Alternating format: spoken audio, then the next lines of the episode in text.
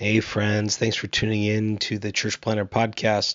Before we started today, wanted to tell you about a really special opportunity our friends at the Micro Church Conference put on by Brave Future, um, happening April 18th through the 20th in Kansas City. This is for all of you who are wondering what is a new kind of paradigm for missional church planting and church multiplication through smaller expressions of church, what they call rediscovering the smaller way. It's happening April 18th through the 20th. Kansas City is being hosted by Kansas City Underground. Going to be a great weekend, and they've given us four free registrations to give away. Normally the price is ninety dollars, but we will get you into the conference for free. We have four of those. What you can do to enter is go on our Instagram at Church Planter Podcast and there you'll find um, a, a, DM button. Click that DM button, send us a DM with your email on it, and your name and where you serve. So you email name where you serve, and you'll be entered to win one of four micro church conference registrations. You just get yourself to Kansas City, and uh, you can be there and learn a ton from our friends at Brave Futures. Hope you enjoy the show today. I'm Pete Mitchell. He's Peyton Jones, and this is the Church Planter Podcast, brought to you by Church Planter Magazine.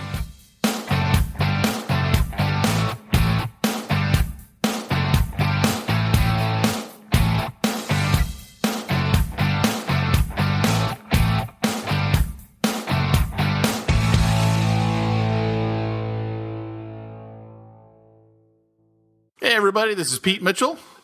And this is Peyton Jones. Here with another episode of the Church Planter Podcast, which before we get started, Peyton, I just got to say how excited I am that the new uh, Church Planter magazine is on the newsstand. Yeah, me too, man. This one is, I mean, the first one was good. This one is gooder. and that's a word. Dang it. it is. I could win Scrabble with that word. Actually, I just in the uh, I, I think you know aesthetically, I think it looks sharp. I think um, the articles in it are just insane. Like I, I told you before we started the podcast last night, I was up, you know, relatively late, late for me. So I don't know what that was like one o'clock. I think was when I was finally done, and um, and I was just put, putting the finishing touches on the magazine before I uh, uh, basically made it available on the iPad and on the iPhone, which it is now. So go there right now, Church Planter Magazine, and get it on your phone. And um, I would just finished because I had to make like changes. Like there's some things that you just don't see that are wrong until it's actually on the iPad. So like I saw a couple of things. Yeah. like, okay, I got to go change those real quick before we announce to everybody. Like we haven't even announced to everybody that it's available. So I mean, if someone w- logged into the magazine, they would see it. But I mean, that's the only way that they would know that it's there. And so I was, um, I was finishing it up, and the the article I was finishing up was on Pastor Saeed, and I just, you know, the whole story for for our one listener uh, I don't know if you Joey. Hey Joey. yeah, that's right. It went from Jerry to Joey. Um, and then and then Barry told me this week he's listening, so we have two now because we made Jerry up. But but actually, Joey he just changed his name to Barry so he would feel better and think that there was more than one person listening. Got an extra Twitter handle. he got an extra Twitter. There you go. So um, so I'm I'm I'm finishing up the story on Pastor Saeed. And for those who don't know the story on Pastor Saeed, he's an American Iranian pastor uh, who's born in Iran. He's uh, an American citizen. Um, his wife uh, was born in America. She's a obviously American a citizen, and he's got how many kids does he have? Do you know? Is it two kids? Uh, I thought it was three. three. It could be three. I, you know, here I am talking about this story, and I don't even remember how many kids the guy's got. But bottom line is he's been church planting in Iran. And we got the opportunity to interview his sister, Zibanda. And um, the reason why we got the opportunity to interview her is because he's in jail in Iran's notorious, uh, I think it's Evin prison. And just, I mean, he, he's in jail for sharing the gospel. I mean, Iran is a, a Muslim country even though uh, they acknowledge that they've got you know a sect of Christianity in there, they don't tolerate it, obviously, because they've thrown him in in jail. I mean, he's literally been beaten. Um, it's almost a, a daily occurrence for him. And so, you know, I'm I'm like putting the final touches here on the magazine. And last night I'm I'm going to bed and I'm just like personally feeling like, okay, here I am. I'm in America. I'm I'm sleeping in another room because my wife is sick, but like I've got a big enough house that I can be in a whole nother part of the house. Yeah. And here's this dude who's right now today getting beat because he shared the gospel. And I don't know, man. It just it kind of gets to me.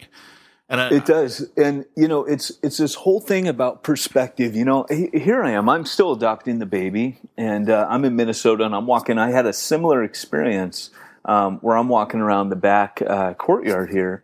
And of course, because it's the Ronald McDonald House, it's where all the kids who uh, are are terminally ill or have serious illnesses stay.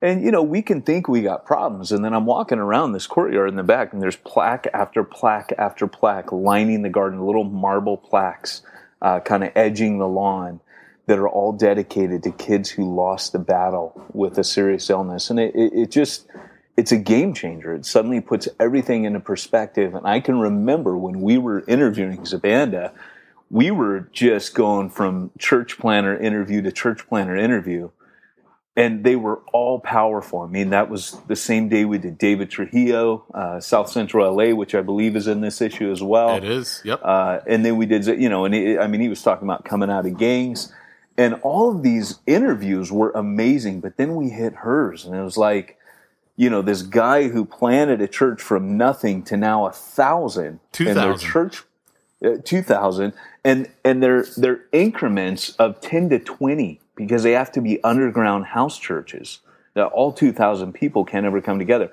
And I remember you and I looking at each other, walking away, just going, you know, it was, it was almost like we didn't have any words. Yeah. You know, we just kind of were looking at each other, kind of stunned when we finished that interview. And the only and, reason why we didn't put it in the first issue is we literally had to put the interview together and give it to her so her and her people could review it. And they had us take out certain parts because things, you know, the dude's still in jail, right? I mean, yeah, and yeah. it's not like the Iranians are, you know, uh, Mr. Happy and hey, it's not like even American prison, which is bad enough, but I mean, it's it's a different world over there. Like she gave us some letters from him for us to put in the magazine, and I'm I'm reading these letters, and they're just like heart wrenching. Yeah. And one of the things that he talks about is, you know, he's in this room where the light is always on and he goes, I don't know if it's day or if it's night. I, I have no idea, no concept. And I'm, you know, I'm thinking about what this dude is going through. Eh, you know the yeah. story. Um, he had internal bleeding, and they wouldn't take him to the hospital again because he's a Christian pastor. And yet, um, finally, they did take him. But when they took him to the hospital, the doctor wouldn't do anything for him because they're Muslim and he's considered unclean. And I mean, like this is what this guy is going through, yeah. all for the sake of Jesus Christ. And he, he clearly says in his letters, I do it again. Yeah. And, you know, it was amazing because at one point, I remember talking to Zabanda and she was saying, you know, that he had been tortured and beaten so badly that he had had internal bleeding. And, you know, at one stage we were talking to her and he had been um, critically ill. I mean, yeah, I, I can remember that time where it was touch and go, and the latest reports were he's probably not going to last throughout the week. And then suddenly we were talking to her, and I, I asked her, I said, you know, um, yeah, he was. I, I, remember the recent reports being, you know, uh, that that you know he was critically, and it was it was difficult talking to his sister about this. You know, you're talking about her brother's wife, and she just smiled and said, "God healed him." Yeah. I was like, dang, wow, you know. But but again, it goes back to that whole thing that that we always say in uh, New Breed church planting, and that is that uh, you when you are on the front line, you see the supernatural because that's where you need it. And I think what's great about Church Planter magazine and the Church Planter podcast. Someone left a comment on one of the reviews of the podcast, and they said, "Man, I cannot." Or the magazine actually. They said, "You know, I cannot wait to see where this magazine goes because it's actually a magazine that talks about uh, the the kind of church planting." that that really is is what's needed. Like it's not just, hey guys, how to get a bunch of people come through the doors by, you know, boom boom boom. It is really hardcore look, are you out for the lost and are you out for God's glory? It is uh, you know, frontline stuff. And so we're talking to people on the extremes of the front line and it just flavors everything and and you you you can't read this month's issue and come out thinking, yeah, I'm going to prostitute myself for numbers. You, right. you come out the other right. side of this and it, it has a purifying effect on you. It makes you feel like the same thing we always say at our boot camps or jump schools for new breed when I'm training guys, they're they're like new recruits, they funnel in and they just want a mega church. That's all they want. They want to be on the radio, they want to be the next John Piper, they want to have books. And we just tell them, guys, if you're in it for that, you're in the wrong stinking game because guys like Saeed, man, that's the core of it. How willing, how far are you willing to go to spread the gospel? How how are you willing to pay with your life? I love the the when when John and James come to Jesus and they go, "Hey, can we sit at your right hand in heaven? can we be the big shots in heaven?" Right. In, in the kingdom, and Jesus just looks at him and says, "That's not even for me to give." But then he says, "Can?" He looks at him and says, "Can you drink the cup that I'm about to drink? Or can you be baptized with the baptism I'm about to be baptized with? And that's not the baptism of water. He was talking about the wrath of God right. completely just engulfing him. That was the baptism. And they go, Yeah, we can. just very flippantly. And then he, it, I, I, it doesn't say in the scripture Jesus smiles and winks, but you just get a, a sense. Jesus looks at him. He goes, "Yes, in fact, you will." you will. You know, it's kind of like Yoda looking at Luke going, Are you afraid? And he goes, You will uh, no, you will be. it is. It's that passage. I'm telling you. now you know what it's like to sit in my church on a Sunday morning and hear my sermons. Star Wars, G.I. Joe, He Man, it all comes in. You've read Church Zero. Well, you know, and that gets us to our main topic at hand because there's there's a couple of different directions that we can kind of go with this, but um, one of the things we, we actually wanted to finish talking about from last week's podcast, there was something else that Michael Cheshire uh, put on his Facebook. Is he paying us, Pete? Uh, he should needs be. to be paying us. apparently, no, we love we love Mike Cheshire, man. He's a brother from another mother. We're apparently his biggest fans, and I, I don't know how that happened. Right? You've actually talked to him though. I haven't, and I think the guy is just awesome. But um, his no no can i can i actually validate that? I have talked to his assistant oh okay. Cortland, cortland coffee oh. i have not talked to the man himself yet. So so he's so big that uh i can't touch him. he's got an assistant. Oh wow. Oh, yeah. That changes everything now.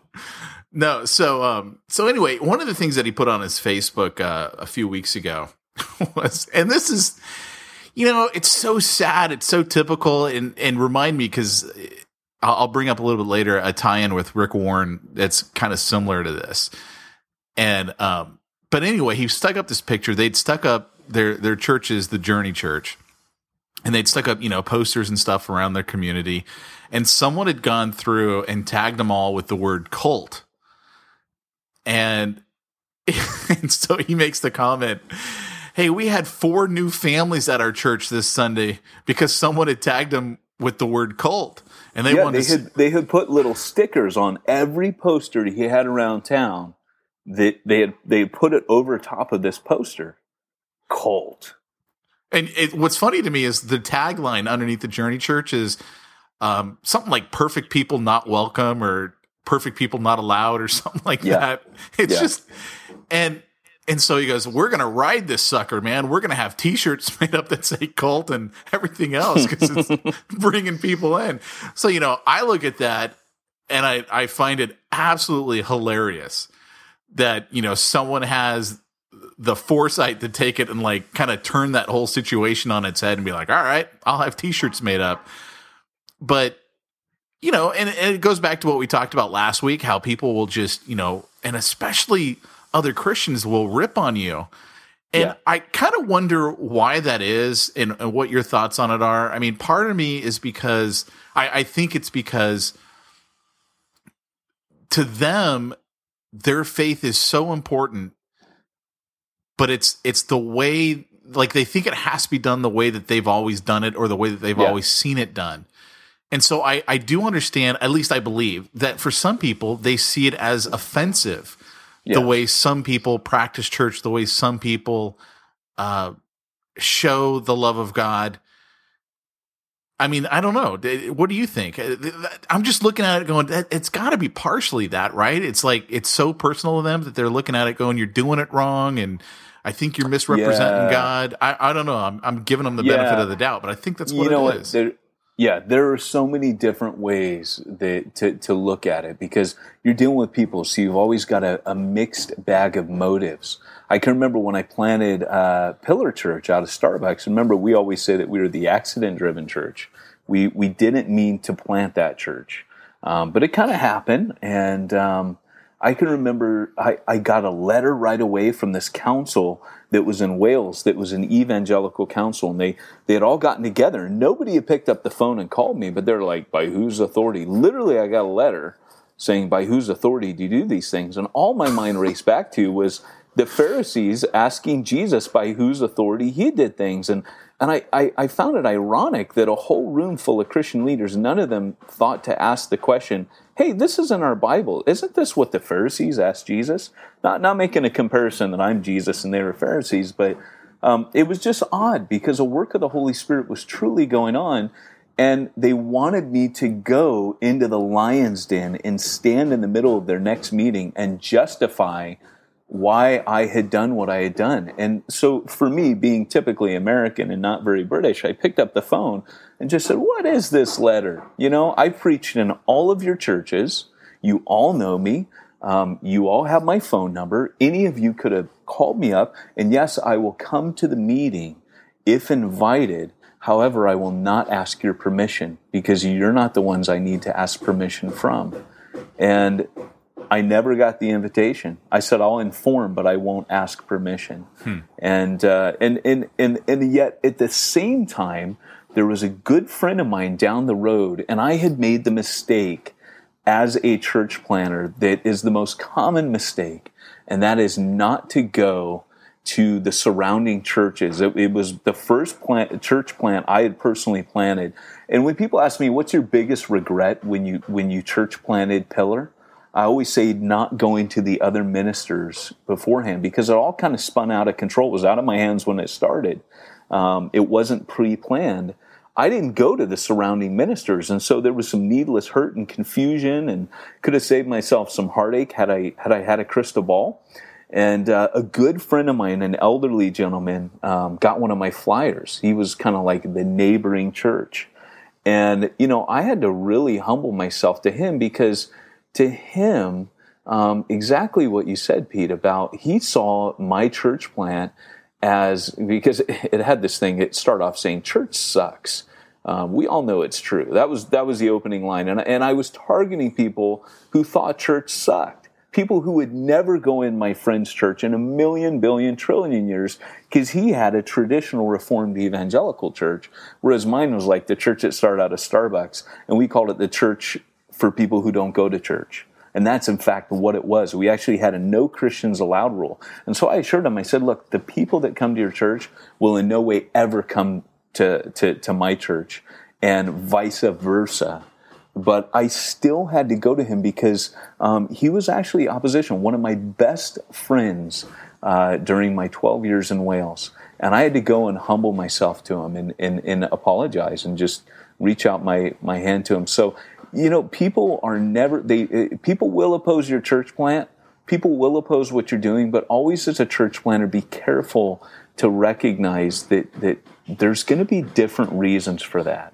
Yeah. Um, there's there's that passage in Jude where it talks about at the end that there's three types of people. When when the letter of Jude is written at the end, he says these guys deal with with a bit of harshness. These guys deal, uh, you know, to rescue them, and these guys are a little bit in the middle, and they need a bit of swing. And I don't have the exact, but you know, I think Jude is just like twenty verses, so uh, you can go and read. It's one of the last verses in the book, but but he just he gives a distinction how to deal with people so you know it gets your back up it, it, gets you defensive but be careful when you are dealing with some guys just needed you to give them a phone call and just tell them what you're doing. But in the case of mike cheshire going back to that um, what i thought was genius about that was that as you pointed out he wrote it. And of course you know pete being the the, the son of perdition that you are as a marketer um, you know talk, talk about it from your perspective because you know you're a marketer. What what what did that set a light in you?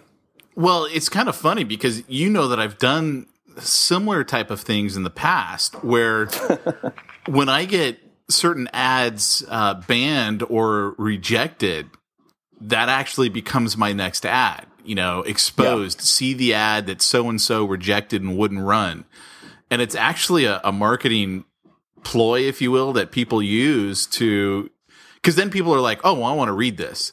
So, like for instance, I wrote uh, a press release on uh, Obama. This was back when the elections were coming up. Obama and Mitt Romney were running against each other. And the stuff that I do has nothing to do with politics, right? So I'm purely just trying to ride the wave of this is uh, uh, a political season and people are reading stuff about these guys and I don't even remember what I was selling because I was sure I was selling something, trying to drive people to a webinar or something. And like they wouldn't run it because they're like, you're speaking negatively about Obama. I'm like, dude, I'm speaking negatively about Obama because the people who I'm trying to reach don't like Obama. Like I didn't like either one of them. I didn't vote for Mitt Romney or for Obama because one, because I'm a Christian, so I don't vote for those guys. but um and and so I was like, look, I, this is this is, and it wasn't like pro Mitt Romney. It was like I think it had to do with like health insurance or something, and and I was coming out against it. But anyway, bo- bottom line is, it doesn't really matter what it was about. They wouldn't run my press release. This is a major PR service. They wouldn't run it. So much. It's amazing. Yeah, really, it's not because they. Anyway, that's that. That yeah, actually happens anyways. quite a bit. Um, so I immediately took that and took their response and I ran it on my website and I did an email out to my whole database and I'd never had more people hit my website than I did then.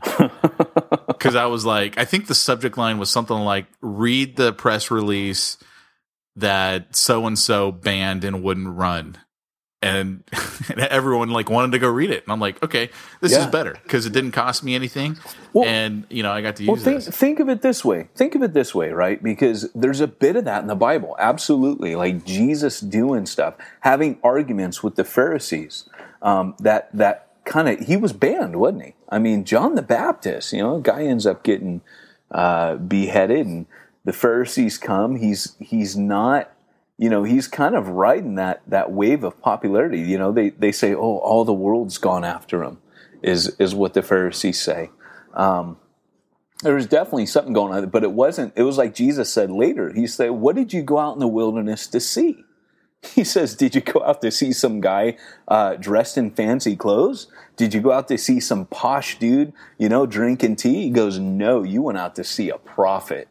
You went out there because this dude was making people mad. That's that's what Jesus yep. says. And and what's awesome is you know the Pharisees turn up. If he was going to ever kiss butt, he'd be like, "Hey, the Sanhedrin's here. Woohoo! Way to go, John. Now you're really going to get somewhere. You know, this is like the talent scouts, man." And he just goes, "You brood of vipers. Why are you here?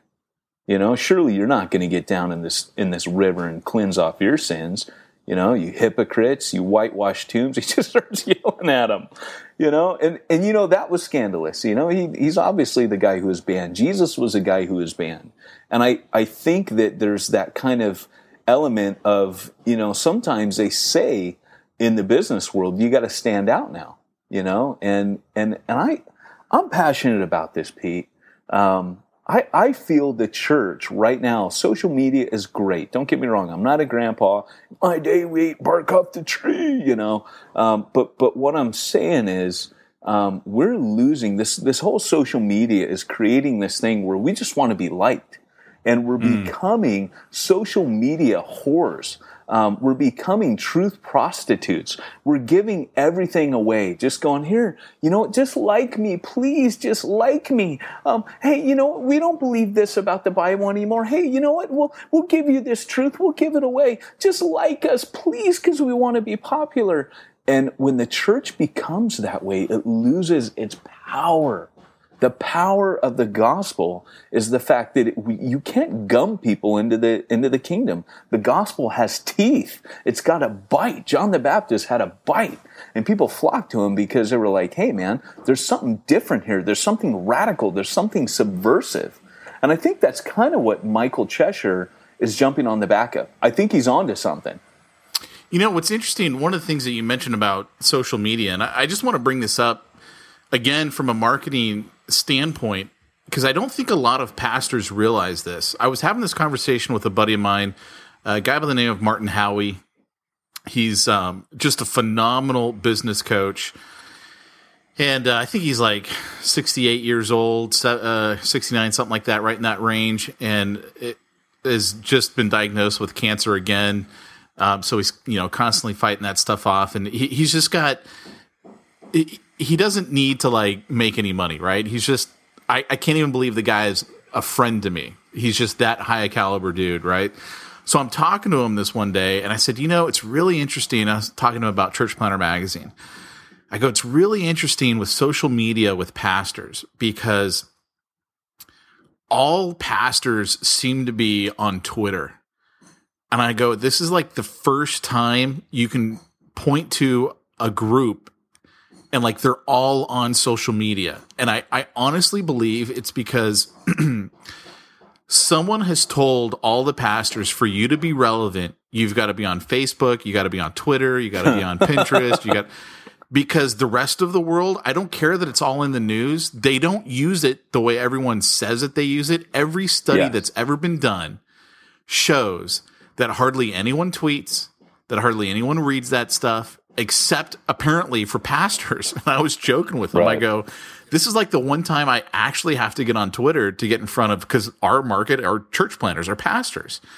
And to, for me to communicate with them, I actually have to get on Twitter. But like for them to actually reach the audiences that they're trying to reach, I'm sorry, but they're not on Twitter. You know, it's funny, and and this might take us slightly off course from where we're going. We'll come back to it, but the the thing is, eh, you and I have talked about this because we're we're often trying to get pastors to um, listen to what we're talking about, or you know this and that. And of course, I wrote a book, Church Zero. It's highly, highly provocative. Ding! Sorry. It ching. If we had that sound effect, we could do that. But but it's highly provocative. It is not going to win friends and influence people. And I knew that when I wrote it, God just said, Do you want to be liked or used? And I was like, Both, Lord, because it's been so long since I've had both. And, you know, God was like, No, you got to choose. But the, uh, the bottom line was that you and I have talked about this. And I've, it, you know, when you and I started talking, you're like, You know, how do we get a hold of these guys? And, and I told you, look, you, with pastors, they're a funny animal because they are used to getting in front of crowds and so they want to be heard. They're messengers. But always with a messenger, whether you're a stand up comedian or a rock musician or whatever, if you've got something to promote to an audience of listeners, there's always two things at work. Well, there's always one thing at work. Number one is ego. Right. How do you get a pastor to get in his car and drive one or two hours away and speak to a bunch of people that aren't going to pay him? Two things. Number one, his ego. He wants to be known. And and right away people go, Oh no, no, no, no, no, no, no, no, no. That's not that's not true. He wants to preach. No, I'm sorry. We're flawed human beings, and ego is always there. It's the shadow that's always on the dark side. Okay? We've all got it. It's always there. It's cool if you don't want to be honest about it, but it's there. Right. Uh, I've been in ministry long enough to just be honest and go, okay, my ego's there. The other side of the coin is impact. That's the part that they want to say, well, that, that's what we're, okay, now we're going to talk about that. The, the part that you're saying, but it's not alone. It's never alone. There's always ego and there's always impact. Impact is the part of me that says, I'm going to do this self sacrificially because I want to impact people for the kingdom. And I will sacrifice my gas tank. I will sacrifice my finances. I will sacrifice my time to go and drive and speak to a bunch of 10 year olds about the gospel two hours away because I have a desire to impact. And sometimes what happens is the ego on that scale, that balance between the two, the ego's up and the desire to impact is down. And when that happens, you're in trouble. But always, even George Whitefield and all great preachers talk, even Spurgeon talked about, George Whitefield said that success almost killed him more than failure. Hmm. Because when he started off as a young man, um, he was in his early 20s, he's preaching the gospel and he becomes a national, in fact, an international figure and his desire to impact won, but his ego, sometimes he felt he got the balance wrong. Wesley, uh, you know, all these guys uh, have dealt with that. What the church isn't good about right now is it's not good about recognizing the danger that's inherent in social media. Um, that that right now it's all about self promotion. We've got to be careful um, if we're not going to be honest about this dark side then we're not going to be able to embrace the force. You know, it's Luminous funny. beings are we? That, that's one of the things that always um, I'm very careful about. And I believe me, I, what I'm about to say, I, I'm not saying that I see something right or wrong. It's just one of those things that I always notice. It's when someone names their ministry after themselves that I'm always yeah. like, you know, I get why you're doing it. And believe me, from a marketing standpoint, look, I am, I named my company Pete Mitchell Inc., right? I mean, the whole point is to promote me. And everything I do is to promote Pete Mitchell. I mean, uh, in yeah. the business side of things. In the business world, sure. But when it comes to the the ministry stuff, it's just one of those things where I'm always very uncomfortable about it. And I'm not saying that people are doing it wrong. I mean, I think it's called Billy Graham's, you know, whatever. I, I mean, he's named his ministry after himself, right? Sure. Sure.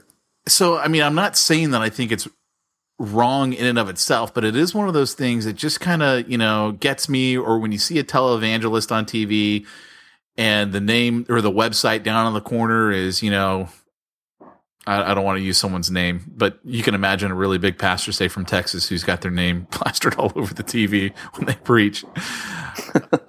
not gonna, not gonna say it, but um, but it just kind of, you know, I look at that, I'm like, who are you really trying to promote? You know, I mean, is that really what the deal is here is it's all about you and your books and and one of the things that just it's all about church zero baby. Yeah. Well cha-ching. No just joking. but at least you didn't name it peyton jones but no i'm just kidding. The peyton jones book. But like take for instance um the masters college. For a name for a university you, you call them macarthurites right? Because it's john macarthur's right. sure. college. I think he named that thing brilliantly yeah, absolutely. Because when you literally think about the the name of that college, I mean, what is he saying? This isn't our school. This is God's school. We're going to yeah. use this to train up the next generation. That's where my sister, you know, went to school. And then you look at other universities, and I'm, again, I'm not saying it's wrong, you know, to, to call it by your name or whatever, but it does, you know, I look at it and I'm like, really, what are you trying to promote here? So I, I understand well, what you're saying with, yeah. you know, Twitter yeah. and Facebook and all that stuff we've got to be careful. You know, Gideon, I, I, I don't remember if we talked about it on this uh, broadcast or not, but, you know, Gideon, uh, he rises up as one of the judges of Israel against the Midianites, and he be, his nickname becomes Baal Slayer. Well, you know, that sounds like something out of freaking Halo, man. Slayer, you know, he's like on a killing spree, and he gets this moniker. Hey, man, here comes Baal Slayer. I mean, how boss is that of a name? That's how he became known. He became a legend in his own time. I think many people don't deal well with that. And what actually happens is Gideon, after some of the battles, takes all the gold from the plunder and he makes an ephod, which is kind of like a breastplate. And it's a symbol of his prowess on the field of battle. And he sets it up as a place to um, come and pay tribute pay homage to, and it ends up becoming an idol that people worship. Hmm. And I've always thought about that, that, you know, you'll see guys sometimes they start off in their ministry, and what happens is they do, they become a legend in their own time. And, uh, you know, it, uh, it's funny because I, I, I, I, sense this with you, Pete, and, and, and I'm glad that the conversation's turning uh, and it has the tone it has because I'm not above that. You know, you're not above. None of us. Oh no. I haven't had to deal with that. I'm a small fry. Nobody knows who in the heck I am, and and and that's kind of cool because I don't want to deal with the trials that these guys have. I can't judge these other guys because who's to say that I don't, you know, make a golden ephod, you know, the Peyton Jones golden ephod and bow down to it. It is a temptation because, like we said, the ego and the impact are always there. And so when the ego, it, because it's there, it's in me just like anyone else. And, you know, like you said, I don't think Billy Graham, it ever became about Billy Graham, but, um, and, and that's good to know. So we're not saying as a rule if it, you know, if you got that name, but it does raise a question. And, you know, and I think all of us have to be careful, but there is a disturbing trend in ministry right now. And, and I just think, especially for our younger guys, you know, it's kind of like they're coming into ministry in this atmosphere and they could right away be building on a cracked foundation by thinking this is normal. You right. know, that self promotion is the way to really be used by God. And we have to be careful because, you know, it's kind of like this, you know, like I read an article this morning on CNN about, you know, uh, Rachel Held Evans wrote this thing about the millennials. She kicks it off by saying, um, you know, I don't, I've never navigated in my life without using MapQuest. And I just thought, man, you know, that is insane. Because I remember having the the Tom uh, the Thomas guide in the back seat. What is what is that? Our, What's the Thomas? I was just going to say nobody even knows what the Thomas guide is. It, it was like uh, for uh, Orange County, L.A. County, San Diego County, you would have to buy this big tome that would go under your seat in your car. So when you got lost, you could look up the street name alphabetically and you could map out your journey. You had to physically do that before the internet.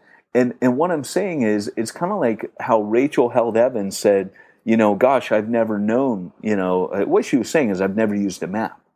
And so, speaking to this generation of church planters coming up, what, what I'm trying to say to you guys is this that be careful because you're, we want you to know the map. We want you to know the foundation, the biblical principles of ministry. John the Baptist, who we started off talking about earlier, who said, Hey, man, I must decrease that he may increase. And sometimes we get into that kind of quandary where the Lord goes, Who are we going to promote today? You see, the Holy Spirit wants to do one thing. Jesus said in John 17, when he comes, speaking of the Holy Spirit, he will glorify me. Mm. Nobody else. God says, I'll share my glory with no one. If you want power, you must decrease. You must boast in your weaknesses, that the excellency of the power may be seen to be of God and not of men. Paul says, Therefore, I will boast in my weakness, that the power of Christ might rest upon me. We can be popular by promoting ourselves, but we cannot be powerful by promoting ourselves. And that that's these are just basic ministry principles that I think are getting lost right now to this younger generation. Power comes through weakness, decrease that he might increase. I love the way Alistair Begg said about John the Baptist that John the Baptist proclaimed the way, he pointed the way, and he got out of the way. Hmm. hmm. Got on my rant there, Pete. Yeah, Sorry. no, no, that's fine. I liked it. I liked it. In fact, um, I was rocking in my proverbial rocking chair, you know, spitting spittoons. That was like my old man, you know, there's a storm a brewing. That was my old timer talk. well, it, it reminds me of the, the story that I wanted to talk about from uh, Rick Warren. So I'm following Rick Warren on Facebook, apparently. I, I must have signed up for that. And it, there were there were a couple of posts this last week that I thought were kind of really uh, interesting, to say the least. Um, obviously, his his son uh, committed suicide. At this point, it was I don't know three months ago, four months ago. I don't remember exactly. Mm. Um, and so it was his first Sunday back uh, at, at, the pulpit there at Saddleback, and so you know, huge crowds came out. People wanted to hear him. So he he put a post on Facebook along the lines of, "We had twelve leaders from the Jewish community and 16 Muslim leaders at church on Sunday. And that was like basically the extent of it. and so I was like, oh, this will be fun to see this to read the comments, right? Because I'm looking at this going, this is a lightning rod comment. What are people going to say to this? Sure, sure. And so I, obviously I didn't want to read them all because he's got, you know, I, I don't know how many thousands of followers, but it just means that there's more comments than y- y- you could literally waste your life just reading what other people wrote about something that, you know, a, a 40, 140 characters. No, I on- get you, man. on- I, I read the comments. I you know I find on certain articles the comments are way better in the articles. And that's from a marketing standpoint, that's actually what they're going for because Yeah, just so people understand how the whole economy has changed when it comes to news. Newspapers are dying if they're not already dead in your area, and how they make money is page views. So the more controversial they can be, and sometimes that does mean misleading. Uh, Yeah. They get to make money because every time that page refreshes, the advertisements show, and they're charging the advertisers every time their ad shows. So they love it when there's comments, and they love it when there's lightning rod things. But I, what I thought was interesting is you had exactly both sides, just kind of what I thought you would have. You had some who were like profane, literally profane. And you know how can you how can you be okay with this? You know having Muslim leaders and you know Jewish are kind of like eh, you know they're not as bad as Muslim, but you know here in America, Muslims like you know that's that's the worst. And and then you had on the other side this I still remember this one comment. This lady was apparently referencing someone else's comment and she's like, "Have you missed the whole point of what Jesus said? He's all inclusive. It doesn't matter how you get to God." It just, and I'm like, you know, reading this going, "Okay, I think you missed exactly what Jesus said." yeah. But and I No one comes to the Father but by me. right exactly, you know, let's just forget Yeah. about that part of the Bible, you know. Not not a very inclusive comment. No, not at all. But you know, I find it interesting because I understand why Rick Warren put that on there. I understand that Rick is like, look, I'm not changing who I am. I'm not watering down the gospel. I'm not in any way going to compromise. And I am in every way going to reach out to everyone who is not saved anywhere all the time. Let me let me just say this because here's the deal, Rick. Rick, I got huge respect for Rick. Here's the deal. This is what he's doing, and I I remember when it came out in the Orange County Register. Um, a lot of the best news about Rick comes out in Orange County because uh, he's got a great relationship with um, because of all the social stuff that he does for the community. Um, they they are frequently watching him and writing up on him. So I get a lot of my news news from the Orange County Register about Rick. I don't get it from the Christian community. I get it from the secular community. And they interviewed him on this, and he was very thorough. And he made the point. He said, "What I'm doing isn't going towards a universalistic gospel. What I'm doing is I'm actually evangelizing Muslims." He says the church is bad at this, and he said that's what I'm doing. And in order to do that, I have to talk to them. Why am I having them in my church? Well, if you can think of a better way to get Muslims to church, let me know. And, you know, I just dig on it because that dude, there's a couple things about Rick. He never defends himself. Um, he, he said that when he defends himself, he feels the Spirit of God depart from him. You, know, you know, it goes back to what we're saying, doesn't it? Um, I'm not out here to promote me. And Rick definitely, that guy never promotes himself. So people stand back and go, Muslims in the service? What? What, you know, the reality is what the guy's doing is he's getting Muslims to come to church so they can hear the gospel. And, you know, that's a whole nother, we're going to do a feature issue on Rick because one of the things when you get to know that dude, um, in, in, in his passion for planning and his philosophy of ministry, you kind of start seeing for a guy who doesn't promote himself but gets talked smack about all the time, you start realizing, hold on, this dude is actually doing more for the, he, he's usually on the right side of things. Right. So if you want to talk, you know, how does Rick Warren reach gay people? He pours millions of dollars into AIDS research and he earns the right to share the gospel with them. Right. And he does it. He doesn't just go to them and go, "Hey, you know, I'm gonna support um, conservative, you know, a, a conservative view of family marriage," and go out and placard, you know, around homosexual areas, you know, vote no on Prop Eight. Um, you know, he he doesn't do it that way. He does it the way that if I had a couple million bombs to drop, that's what I'd do. I drop money on it and go, boom, now I'm going to talk to you. You know, that's funny you, because I, I, actually just started an HIV research center, so you can go ahead and drop it right on me. I'll take that money and I'll do so if I haven't, I'm a poor church planter. I got money for nothing, man. that's why this podcast is free and we do it on the free Google Hangout. Please buy churchzero.com. Please buy my book. my kids so, are starving. So your publisher can make all the money and my you get your so skinny. You get your 50 cents or whatever you get. Hey, no, that actually does remind me of uh, something we talked about after we finished last week's podcast. And I shared this story with you, and I'm going to totally butcher the story. So I, I hope people just get the point. But I remember in one of the the uh, C.S. Lewis Narnia movies, I, it was the second or the third one. I don't remember which one it was, but um, you know, Aslan is a Christ-like character uh, in the movie series, in the book series, and there's a scene where um, the youngest little girl she's in the forest and she's pretty sure i mean you know we see aslan. She sees aslan the lion.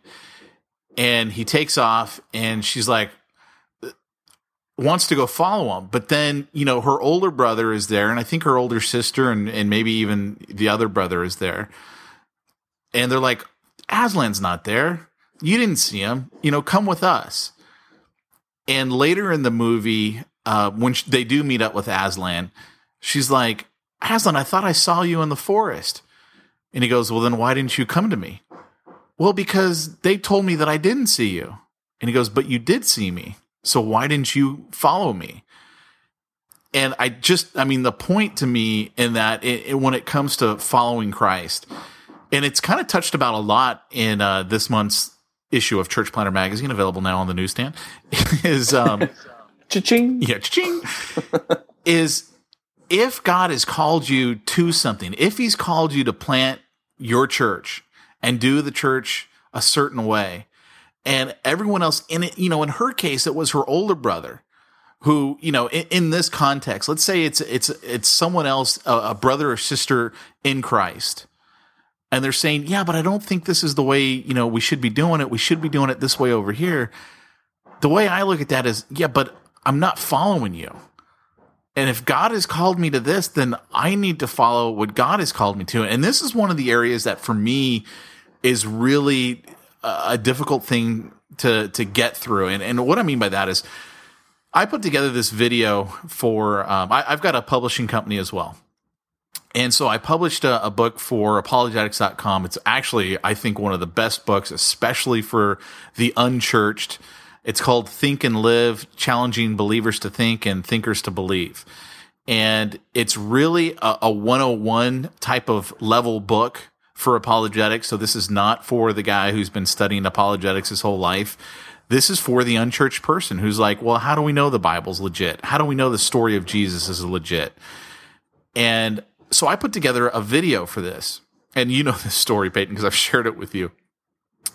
But um, the, there's this the section in the video where it talks about people were looking at Jesus as, you know, a performer, as a, a magician, you know, do us this trick, God man. That's the actual line. Show us a trick, God man, you know, do something for us. And so the the visual that's on the screen is, you know, there's a, a guy with long hair and a robe, obviously playing the role of Jesus, uh, but he's got sunglasses on, he's got you know all his bling on, and he's holding this chalice, right? And the chalice says "pimp" on it. Now, when I showed the video to my dad, I'm like, "Hey, Dad, you know, you, you, know, I've shared my dad's a pastor, and he's got an email newsletter that goes out to all of his people, and I'm like, hey, you know, would you share this video with him? It's on YouTube." And he's like, "Wow, it's a great video." And then, you know, maybe a half hour later, I get a, an email back from him. He goes, "That scene with Jesus, does that chalice say pimp on it?" And I'm like, "Oh no." I'm like, "Yeah." And he was like deeply offended that it said pimp. And I'm like, well, you don't understand. Like in in my generation's vernacular, the word pimp does not mean what it yeah. used to mean to you. I yeah. mean, it still does mean, you know, someone who has hookers and whores. Yeah, sure. But it, you know, we've got TV shows, Pimp My Ride, yeah. you know, you got to pimp this out. You, And it, it doesn't mean the same thing. Well, he was so deeply offended by this Sure. that he wouldn't share it with anybody. And because I wouldn't change it. Because I'm like, you know what, I'll and I had to promise your dad I'll talk to him. no, because you didn't side with him, he may not like you anymore. I don't know. But but it like But it- really bothered me to the point Sure. that I was gonna do a whole series of videos and I was like, I don't even want to do the rest. And Sure. I let it affect me like that, but and, and I'm not saying you should make a video with pimp on it, Jesus chalice. Uh, that's not what I'm trying to get at here. But my point is, is like we can be so easily influenced by other believers Other people's opinions. well, who we respect, and maybe they deserve our respect.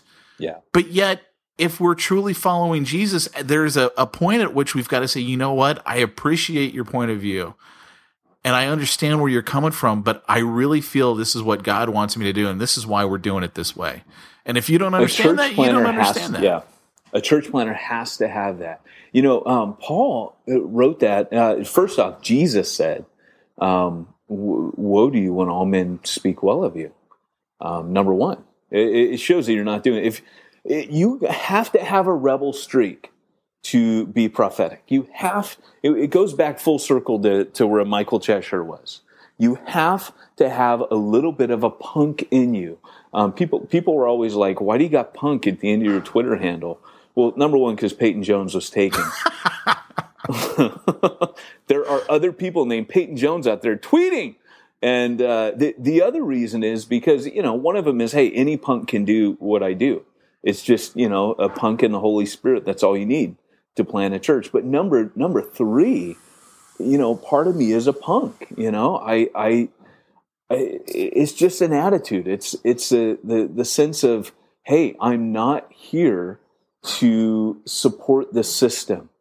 I am here to please God. An old illustration, kind of like Paul said, you know, all who want to live a godly life in Christ Jesus will be persecuted. You will take bullets in the back. You will suffer friendly fire. Paul got it. Um, Jesus got it. It, it, it. You're gonna get it. And so uh, I remember hearing this illustration of a famous violinist, and he was performing in a concert hall, and people at the end of it were standing on their feet, shouting "Bravo, encore!"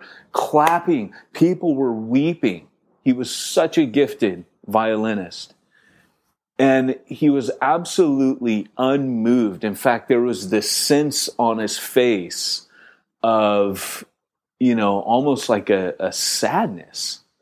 Um, and when uh, they asked him why, uh, we saw you looking up in the balcony, and, and while everyone was cheering, you you you you seemed unmoved. What what was going on? What was going through your mind?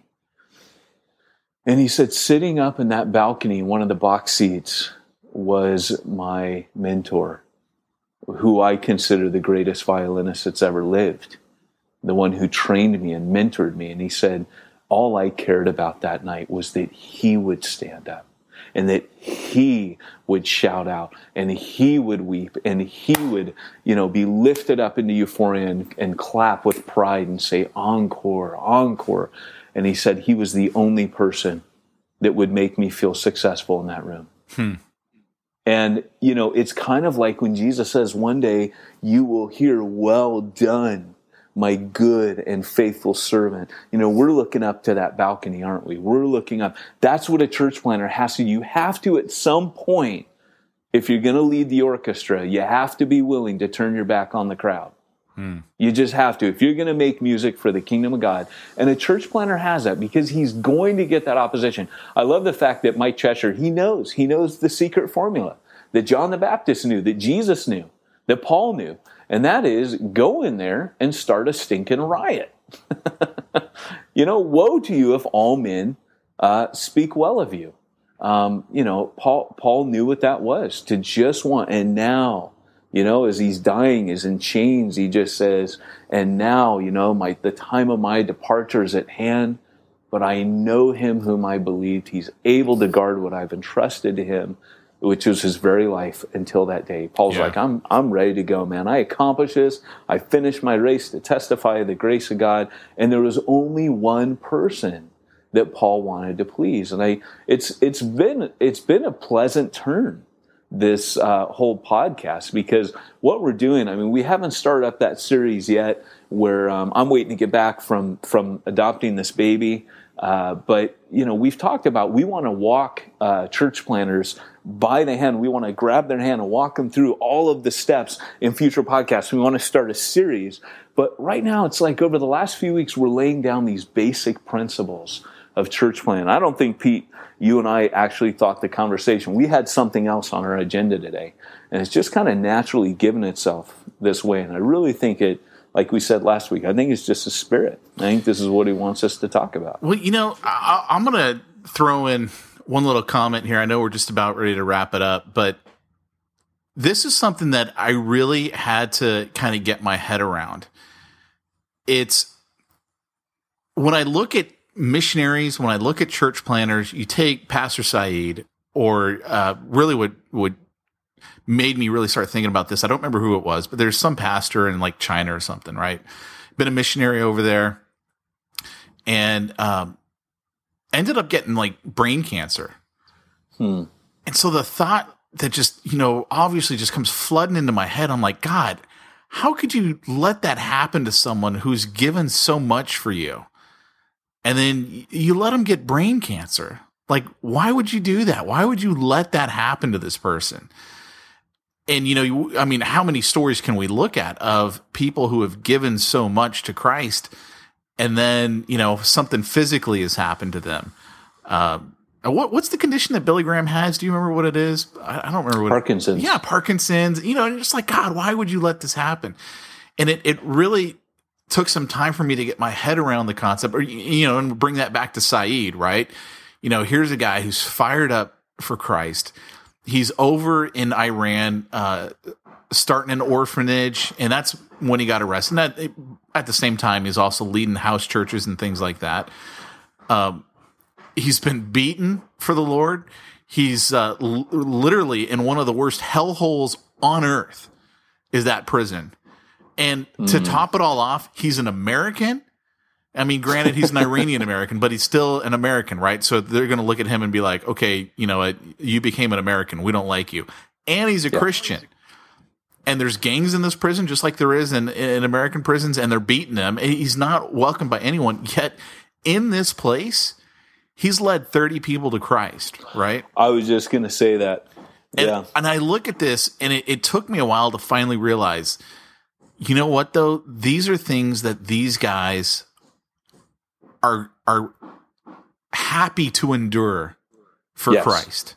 Yes. And they're thinking and to themselves, if God can be glorified in the fact that I got brain cancer, if God can be glorified in the fact that I'm in a jail in the middle of Iran, and you know, I may not. Li- he's got an eight-year sentence, and no one expects him to live that long. I mean, is really yeah. what it comes down to. You know, they're happy to do it for for Jesus Christ. And, and I, I, mean, to me, it, it, took me a while to like get my my head around that concept. And you know, I had to have this conversation with God. I'm like, okay, God, I'm I'm starting to get it. So, you know, if if something like this is going to happen to me, Lord, all right. If it's going to bring glory to you, I'm okay with that. You know, yeah. and I say that in, in my reasonably good health, right? Sure. Everything sure. changes. Every, everybody has a breaking point. Right. Everybody has a breaking point. You know, when we talk about like persecution and stuff, I always picture being like, you know, um, in in a room and someone, you know, forgive me, this isn't going to be very PG, but someone sticking my my scrotum on a table and taking a hammer oh. out and that would be my breaking point, you know. But but I don't think I could make a, it that far. I, I think you that's actually a, that's the point at which I'd start crying. If I hadn't cried already, I'd start crying um, like a little girl. But you know, the the reality is when you're looking at all of these stories, all these things, it comes back to that again. Who are you doing this for? Who are you doing this for? The apostle Paul, this is why church planters, you have to have this mindset. It ain't about you. It's not for you. Your church plan is not to build quote unquote your ministry. It's not about your ministry. It's not about your tape library or your sermon catalog or how big you get on Twitter. It ain't about you. Paul said that some people see ministry as a means of financial gain. He said, Some preach Christ out of selfish ambition. And he goes on to say, But hey, praise the Lord, nonetheless, even though that motive is wrong, still Christ is being preached. God will still use the gospel even if it's coming out of the mouth of a selfishly ambitious person. I've been that dude. We all are going to be that dude. We got that dude inside of each one of us. But listen to Paul exactly what uh, you're saying about Pastor Saeed. The Apostle Paul says this. He's writing to the Philippians, and he says, Brothers, I want you to know that what t- was a hindrance to me, he's talking about his chains, has actually served out as a furtherance for the gospel to the extent that now the gospel has gone throughout the Praetorian Guard. In other words, Paul is saying hindrance to me equals furtherance of the gospel. Mm. And I think, you know, we're getting it wrong. We're thinking, hey, furtherance of me equals furtherance of the gospel. Paul came to the understanding when I'm weak, I'm strong. I must decrease that he may increase, and hindrances to me equal furtherances to the gospel young generation, let Grandpa talk to you for a minute. No, but but I'm starting to preach. I got to stop. Must stop preaching. But Paul is saying, just like Saeed, it ain't about me. Hinder me all you want. At one point, he goes on to say, and therefore I am in chains, but the word of God is not chained. The word of God is being set free in that prison with Pastor Saeed yeah. to the point where Pastor Saeed's father, when he's going in, they're allowing him to go in and visit. Some people are going, How do you know all this stuff about? Because they're allowing his father to visit. And that's how he gets the going. letters out, by the way. He he has to verbally speak them to his family and they write them down. Yeah. And as his father comes out, sometimes his father is in the waiting room waiting to go in and talk to him and other family members are coming in, not just the inmates, but the inmates are getting saved. The inmates are sharing the gospel with their family members. Their family members on the outside of prison are getting saved. And they're coming up to Saeed's father, breaking down in tears in the waiting room of the prison where this guy's being persecuted and telling him secretly, We have become Christians. Yeah. As a result of your son being here. Our whole family. So we never know what God's going to do. And I think, like Jesus said, unless a seed falls to the ground and dies, it will not bear fruit. And you know, one of the I can't remember who it was that said it um, in in ancient church history, early church history. The um, some of the I think it was the some of the uh, I don't know if it was ante-Nicene or post-Nicene fathers. One of them made the statement that the blood of the martyrs is the seed of the church because when you kill Christians and it stops being about them, there's power mm. and the gospel spreads. Mm. So that's probably all we have time for today.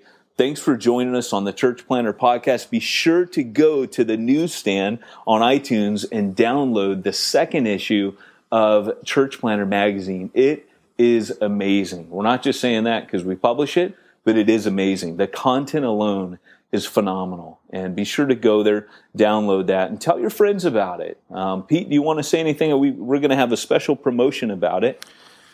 We will, but uh, you know, we'll we'll probably announce that next week. Uh, but it, it, doesn't matter. In the meantime, go ahead and download it if you haven't already. Um, you just can click the subscribe button. Where you can only actually get it right now if you're a subscriber. Um, but you get it free for 30 days for being a subscriber. So if you just want to read Woo-hoo. it free, go ahead and do that. You can cancel before you ever get charged by iTunes. And that's cool. I mean, we wouldn't even know if you did that. So don't worry about like offending us or anything.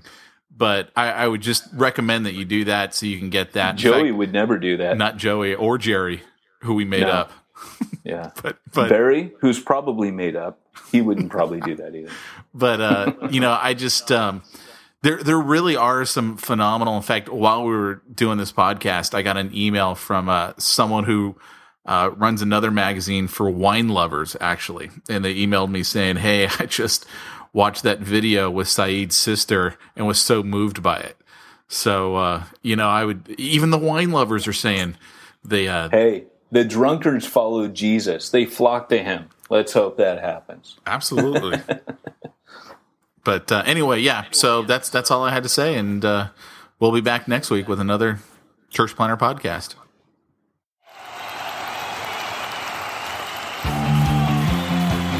Thanks for joining us for another weekly episode of the Church Planter Podcast with Pete Mitchell and Peyton Jones. We'd love to hear your comments on this episode of the Church Planter Podcast. Visit us online and let us know what you thought at churchplanterpodcast.com.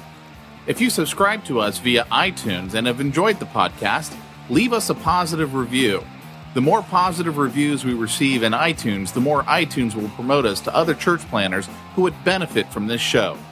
This podcast is brought to you by the Church Planter Magazine, which is available in the iTunes newsstand or online via churchplantermagazine.com.